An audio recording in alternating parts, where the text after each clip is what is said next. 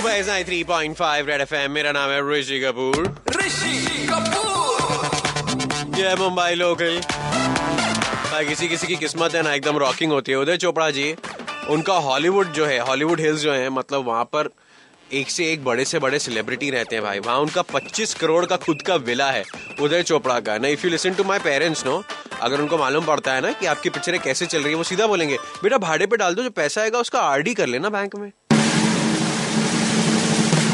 भाई गूगल ने एक इमोजी निकाला था, वो अलग अलग इमोजी आते हैं ना, अपन चैट करते हैं, फिर कोई हंसने वाला, कोई हँसते हँसते आँख से आँसू निकल रहा है, कोई गुस्से वाला वगैरह। उन्होंने एक इमोजी निकाला था कि एक यू नो सैलड का एक इमोजी उसमें थोड़ा अंडा भी एक दिख रहा था।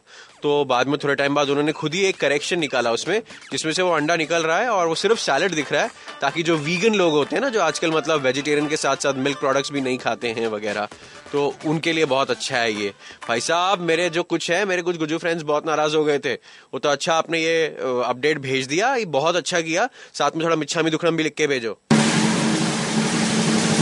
And last but not the least मुझे आज मालूम पड़ा and I am really really surprised about this कि यूएस में कहीं तो ऐसा हुआ है कि एक भाई साहब को अपना स्टूल स्टूल बोले तो अरे यार जो अरे स्टूल यार अरे अपनी पॉटी जो है डोनेट करने का पैसा मिल रहा है ये चीज़ डोनेट करने का भी पैसे ये, ये, ये, यार